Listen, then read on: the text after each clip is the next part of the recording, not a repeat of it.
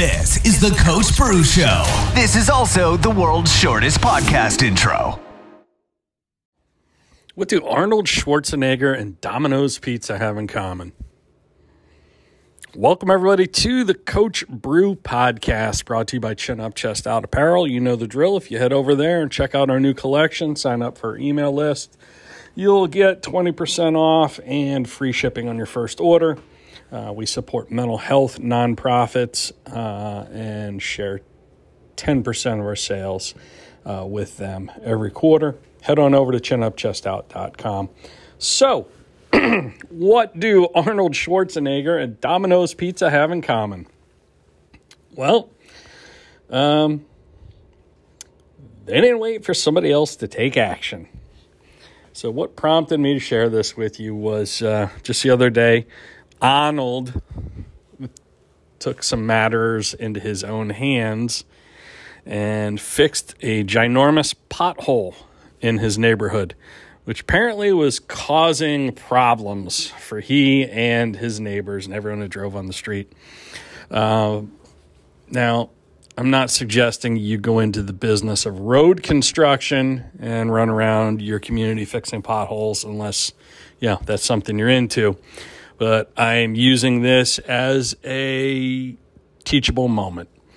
Uh, he went on Twitter and posted a photo with the following Today, after the whole neighborhood has been upset about this giant pothole, do you want me do you want to hear me do it in Arnold's voice?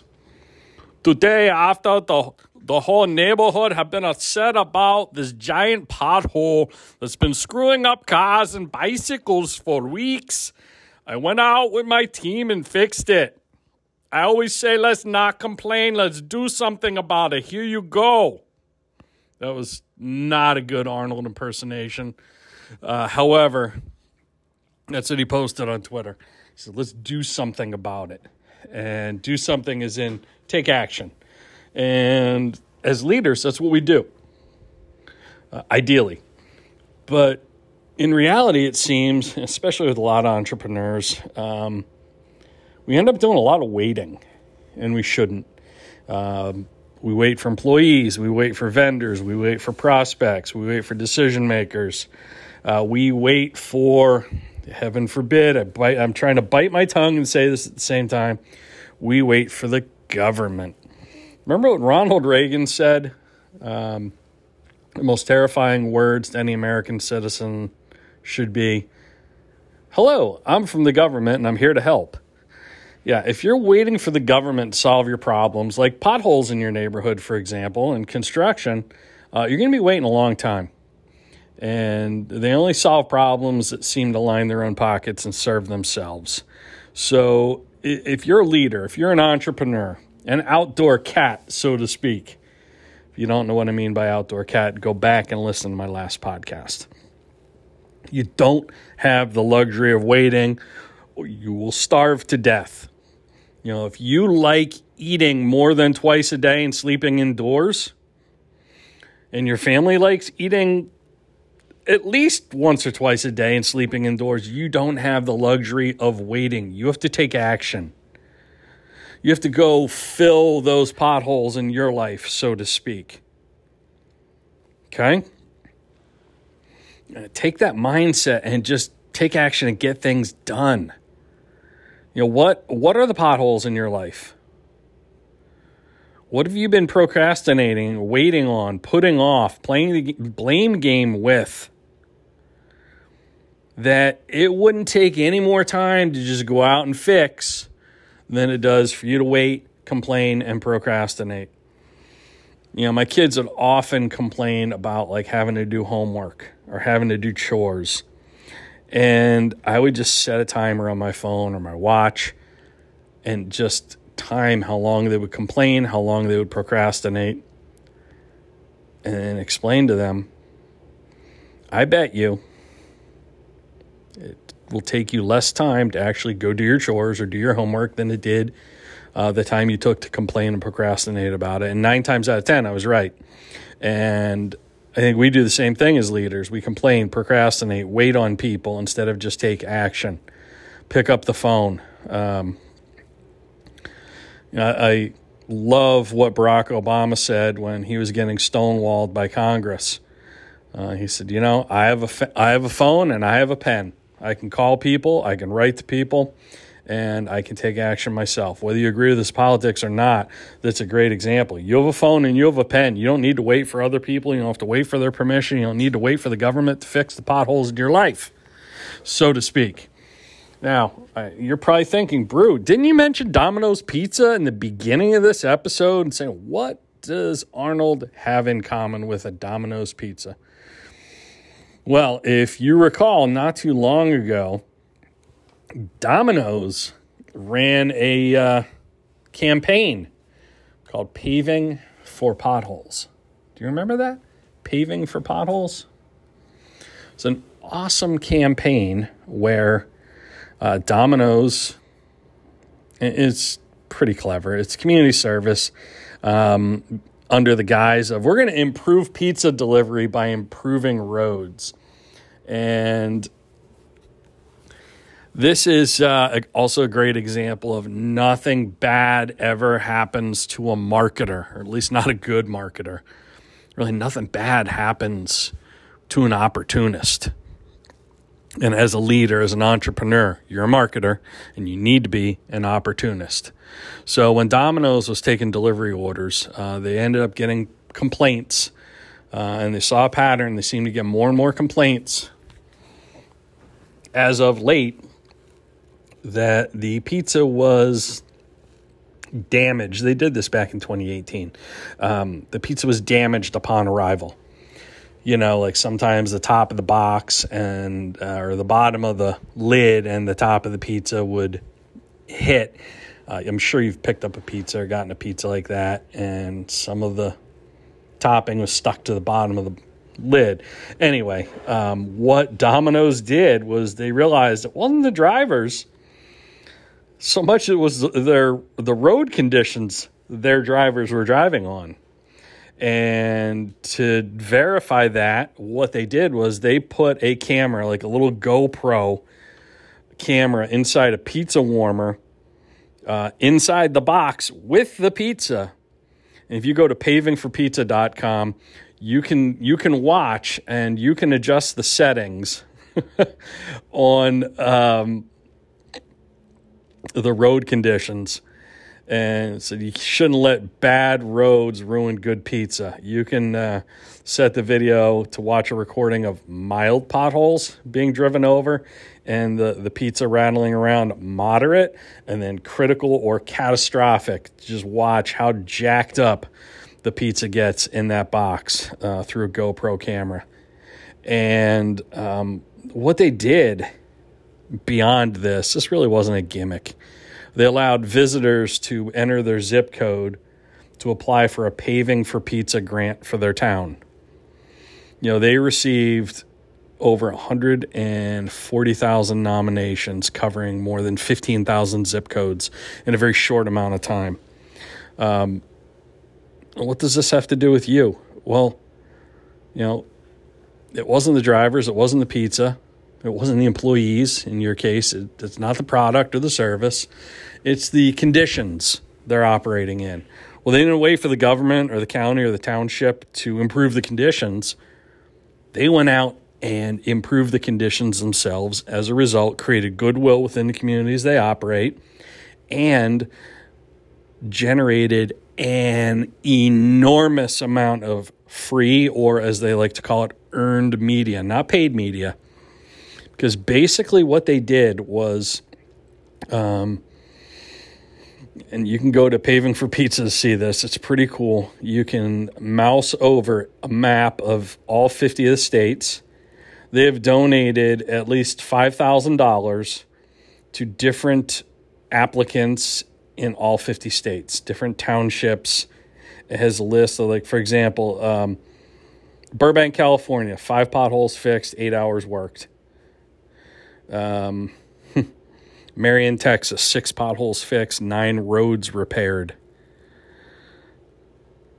It, it, they've done this in every single state. Some of the states they have pictures of the work, and you think about a company the size of Domino's and their advertising budget. they're spending well more than $5,000 in each state, and they are getting an enormous, much bigger return on this paving uh, for pizza campaign. And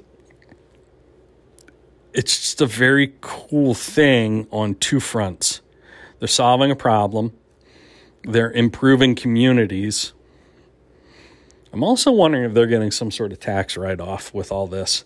Uh, but that's just the, uh, oh, I don't know, the conspiracy theorist in me a little bit or being a little suspect of uh, companies' intentions. Anyway, um, they're just doing great work. And you know what? It's a fun campaign.